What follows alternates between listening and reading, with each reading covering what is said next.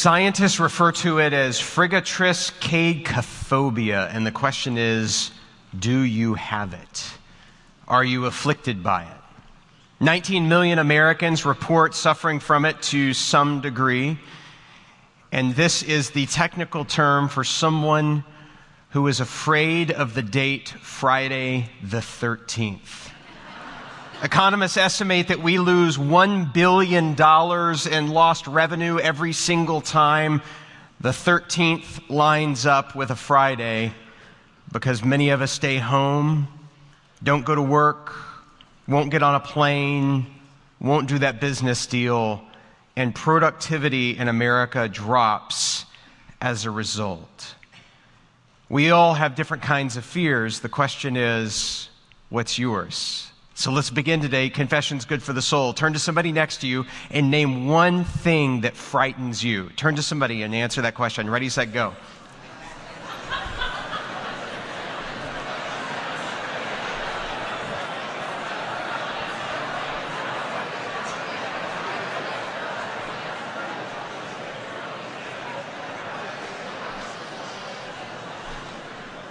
There's lots of different things that frighten us. Let's put up the proverbial house of things that frighten us. Cancer, heights, terrorism, germs, insect, mites, crowds, the dark, dentists, snakes, needles, all kinds of different things that we tend to be afraid of. My fear is not on this list.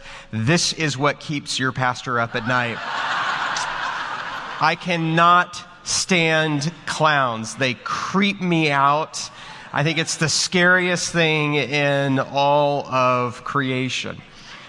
Well, there's lots of different things depending on who you are, where you're from, how you were raised. There's lots of different fears that you might have. But one of the things that we could probably all agree on is that we are living in an age of anxiety. That we are living at a time where there's not just the individual little fears that we have, but fear seems to be on the rise. I serve as a trustee for the school that I went to, Trinity University, and I learned something at the last board meeting that absolutely surprised me.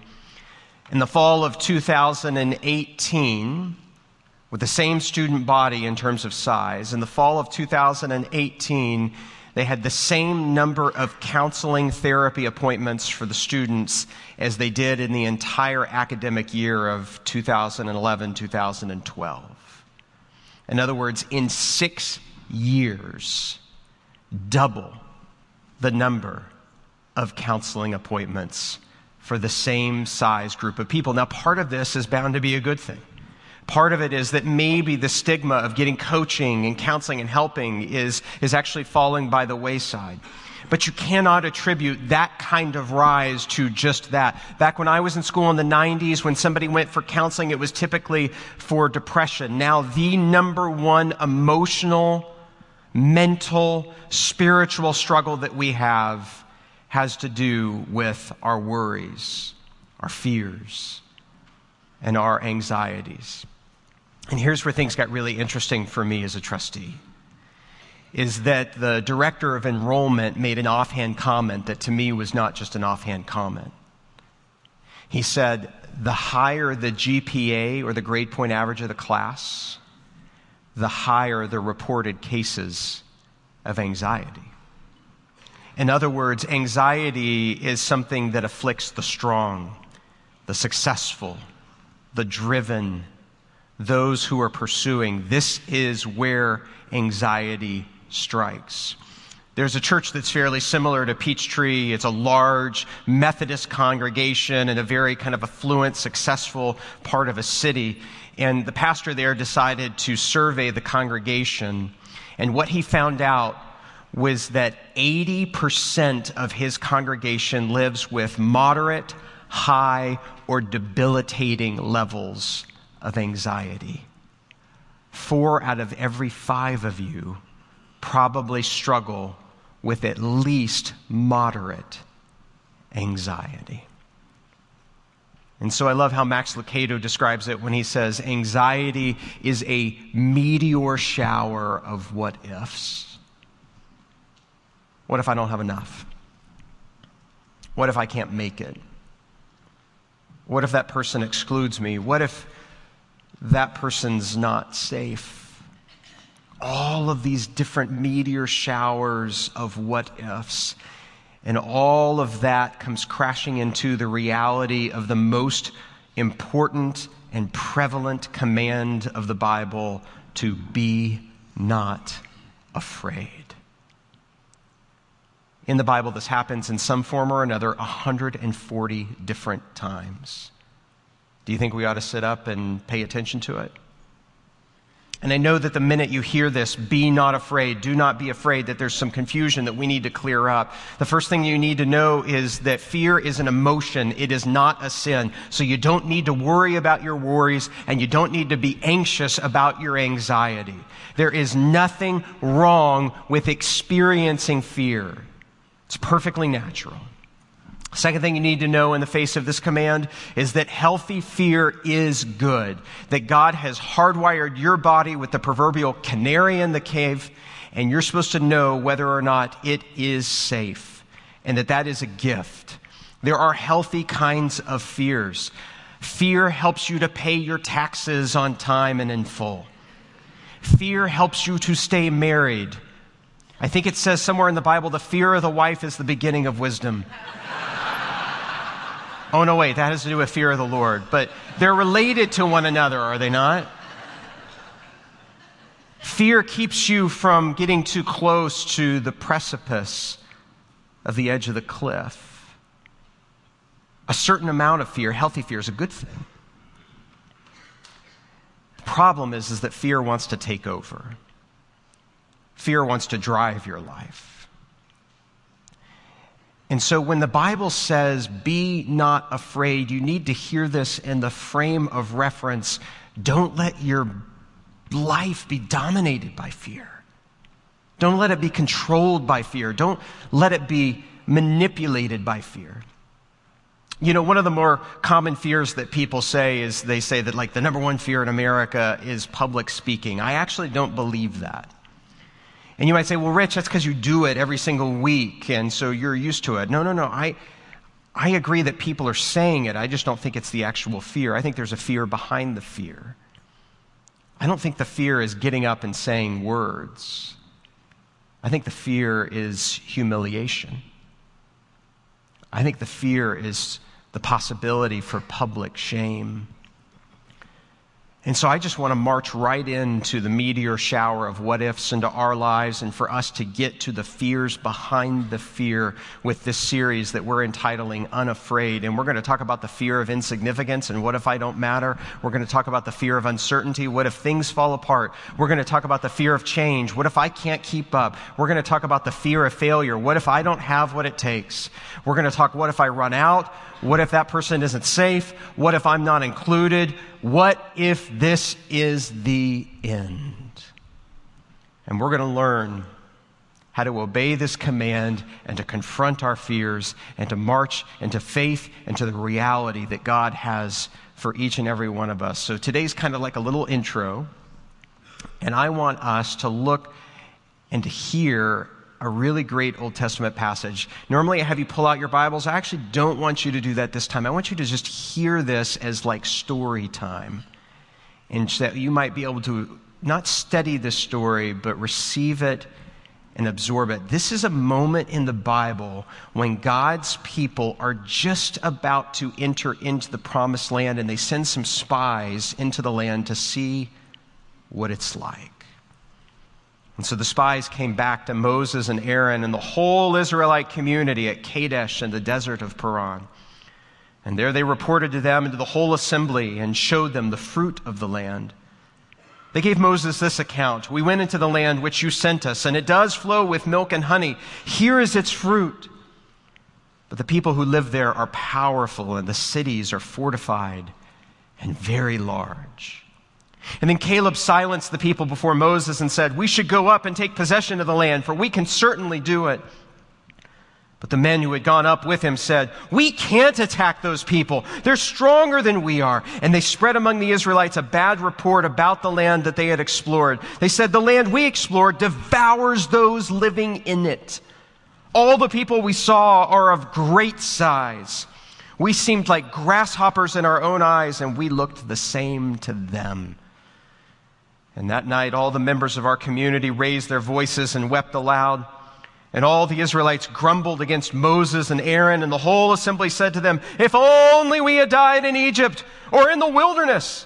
Why is the Lord bringing us to this land only to let us fall by the sword? Our wives and children will be taken as plunder. Wouldn't it be better for us to go back to Egypt?"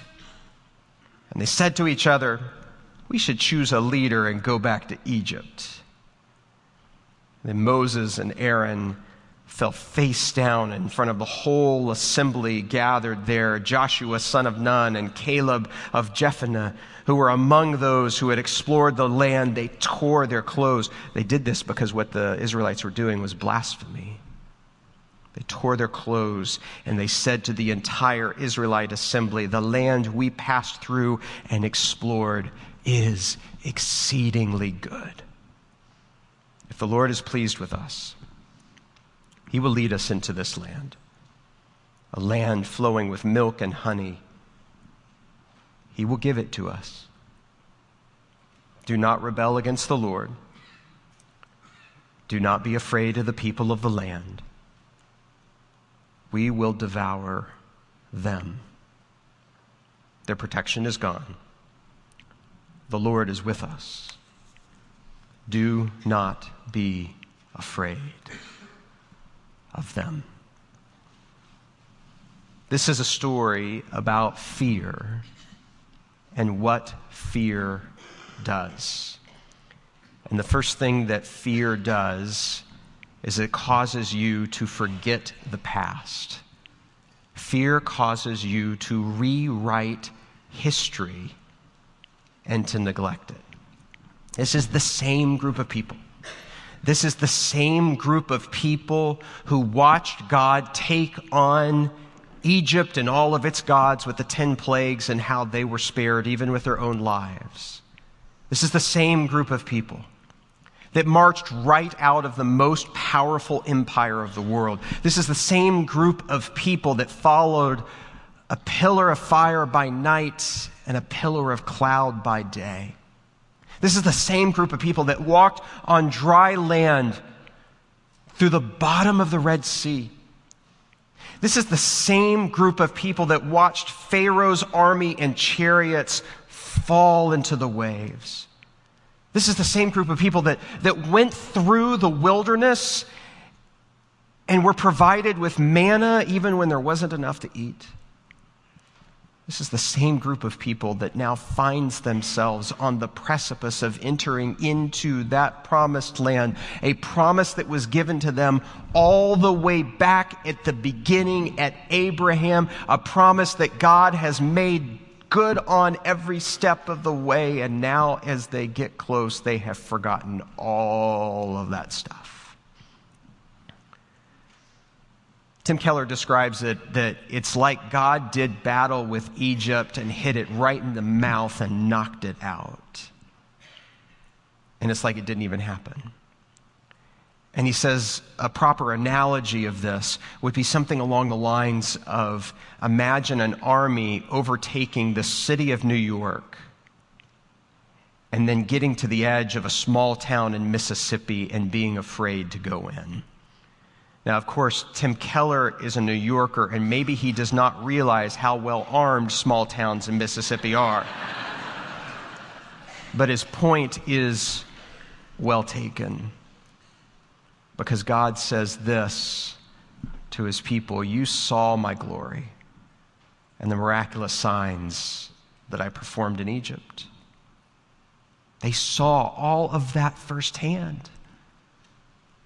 They just don't remember it. The first thing that fear does is it causes you to forget the past. The second thing that fear does is that it exaggerates the present.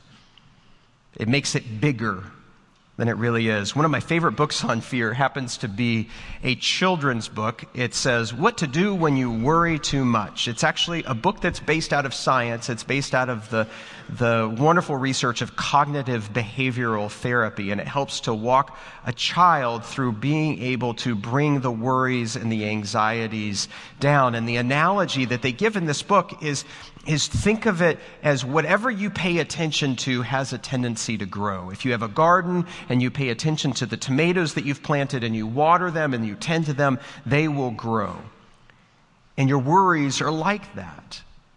That your worries are the kind of thing that if you pay attention to your worries and you tend to your worries and you focus and you fixate on your worries, they will get bigger and bigger and bigger and bigger. This is what happens to the Israelites when the spies go into the promised land. It says this, all the people we saw there are of great size. Now, I'm from Texas. I appreciate a good tall tale. And I'm sure that when they got to the promised land, they're like, wow, these people are tall. And then halfway, they're like, no, no, no, no. They're like crazy tall. And by the time they get all the way back to where everybody else is, they're like giants. The story just got bigger and bigger and bigger, and the worry got bigger and bigger because that's what they were fixated on. Uh, I, one pastor puts it this way. He says, fear is false evidence appearing real. All of a sudden, there's these giants. And they say that they, they do what scientists refer to as catastrophizing, making something much bigger than it really is. And they say this by saying, the land devours its inhabitants. Really? The land is eating people now? But we do this, right? We're not just making fun of them. This happens all the time.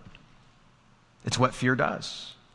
Fear forgets the past, it exaggerates the present, and it cages the future. It traps them. They're stuck. One of the things that we discover here is that the Israelites are asking a question. Wouldn't it be better for us if we went back to Egypt? Let's ponder the rationality of this question for a minute. What was their occupation in Egypt again? Oh yeah, they were slaves. Those were the good old days. Maybe we ought to go back there. Maybe Pharaoh will welcome us with open arms and put us in positions of middle management. Is that what's going to happen? No, no rational mind would ever think about this, but they get caged in that place thirty-eight years. They are literally a mile. They are geographically a mile. We know where they are. They're a mile from entering the promised land, and they don't go in. And for thirty-eight years, they listen to fear instead of faith. And maybe you know what that feels like. So what do you do with this? How can? Is there anything practically you can do with this information? Let me give you uh, just a handful of tips of when your fear starts to try to take over your life, what you can do. The first one is this. The first thing that you can do is that you can focus. Here's what I mean by this. Let's say I'm on a date with my wife, and just over my, my wife's left shoulder is a T V screen in the bar. And I have a perfect view of that T V screen. Well, I can't help but not look at that T V screen if E S P N is on. I just can't help it. The reason I bring up this analogy is, is that your mind is like a T V screen, and you cannot help but pay attention to it. You can't turn it off. You know what you can do? You can change the channel. If that T V was talking about, you know, like some home improvement show, I am completely uninterested in that. And it will not distract me. Your mind is your place of first freedom. And you can choose to focus on what you focus on. And it's the first step in helping to reduce worry and anxiety and fears in your life, is to be able to focus on the right things. Joshua and Caleb, they say this, the land is exceedingly good. They're not focused on the inhabitants or how tall they might happen to be. They're focused on the land and the promises of God. Book of Philippians puts it this way: finally, brothers and sisters, whatever is true, whatever is honorable, whatever is just, whatever is pure, whatever is pleasing, whatever is commendable, if there's anything of excellence, if there's anything worthy of praise, think about these things, and the God of peace will be with you. The first decision you have to make is to be able to focus on the right things. The second thing, when fear starts to take over your life, is this: slow down. We are overextended. We are overhyped. We are way over our skis in life. One of my professors put it this way: we were built for camel travel, and yet we are flying like supersonic jets. And let me talk scientifically and medically with you for a moment. When anxiety is going crazy in your brain, that is not the presence of something, that is the absence of something chemically. Bear with me a little bit here. Your brain and mine was built for a recovery system with neurotransmitters that help us to deal with that kind of thing and to put it in perspective. But because we live at such a frantic pace, what we are seeing biologically happens in our brains is that we are losing what scientists call these neurotransmitters, or what they call happy messengers. What I like to put a little theological spin are on mental peacemakers that God has built into your brain. And because we are going so fast, that recovery system is not working, and that is probably the strongest correlation with the rise of anxiety in our society. So the first thing you can do is to focus on the right things, to think about the right things. The second thing you can do is that you can slow down. The third thing you can do is pray. The book of Philippians puts it this way: do not worry about anything, but in everything pray. Here's the deal. You can worry about something or you can pray about something, but you cannot do both of those things at the same time. They occupy the same mental and spiritual real estate in your body and your soul and your heart. Worrying is just a form of meditation. It's just meditating on the wrong things. There's a lot of talk in, you know, today's psychology circles, and a lot of great science on the great benefits of mindfulness and meditation, and I believe all of that. I just want to put a little Christian question or coda at the end of that that says this: mindful of what? Meditating on what? Just being mindful of our bodies? Just being mindful of our surroundings? I don't think that gets us to where we need to be. I think you're supposed to be mindful of God and of all his promises and his presence. And I think that's where prayer takes this recovery to a whole new level.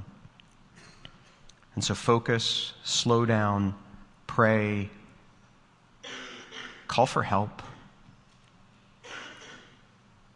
I don't know where it is for you on that moderate to debilitating forms of fear, but I know the data. forty million Americans are living with debilitating anxiety right now, and only about a third of those people are getting any kind of coaching or help or treatment. I don't know if you need a friend, or if you need a professional, or if you need your church. But in the midst of your fear, you shouldn't have to walk that journey alone. And so reach out to a bud. Reach out to your church. We have things called Stephen Ministers that would love to come alongside you in the midst of the pain. We have a great professional counseling center called LifeGate, or maybe we can refer you to another therapist, but you shouldn't have to do this alone. Focus, slow down, pray, call for help, and finally, stay close. And by this, I don't mean stay close to one another, although that's a good thing.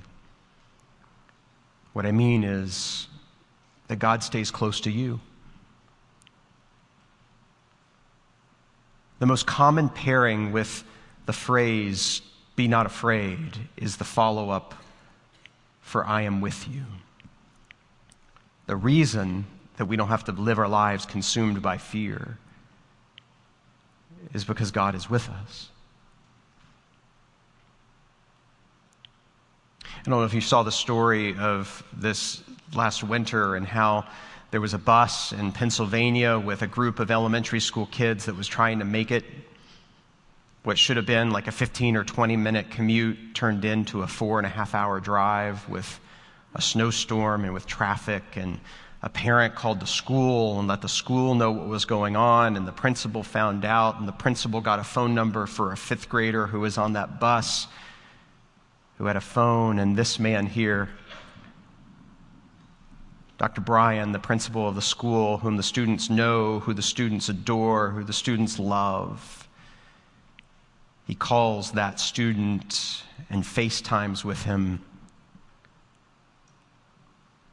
and enters to the bus with them and reads them stories and says, you're going to be okay. You're not alone. People are coming to help. He was with them.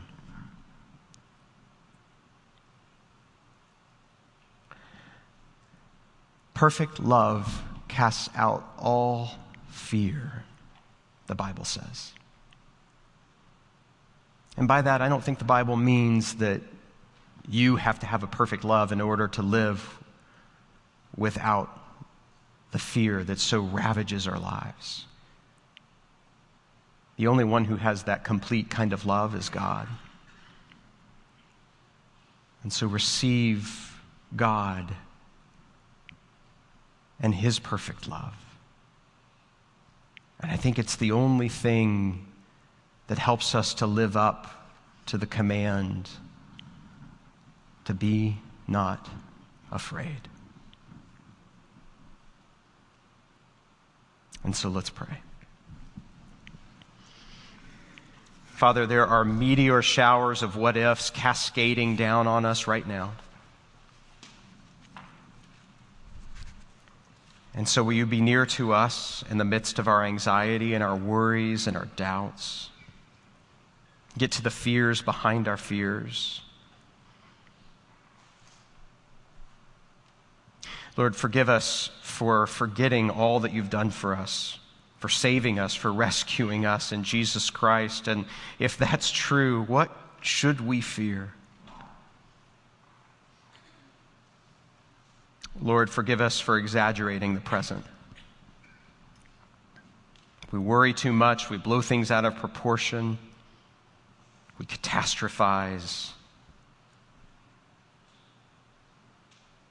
Help us to see things the way that you see them. And Lord, we know that we have gotten stuck, we've been caged, and we have not marched into that future that you have in store for us. Help the person here who's on the verge of discovering one of your promises to march confidently that last mile and to stop wasting time in the wilderness. And so thank you, God. Thank you for the ability to think and to slow down and to talk with you, to have a good friend. But most of all, thank you for entering into the storm of our doubts and fears and being near to us with your perfect love. And we pray these things in Jesus' name, and all of God's people said.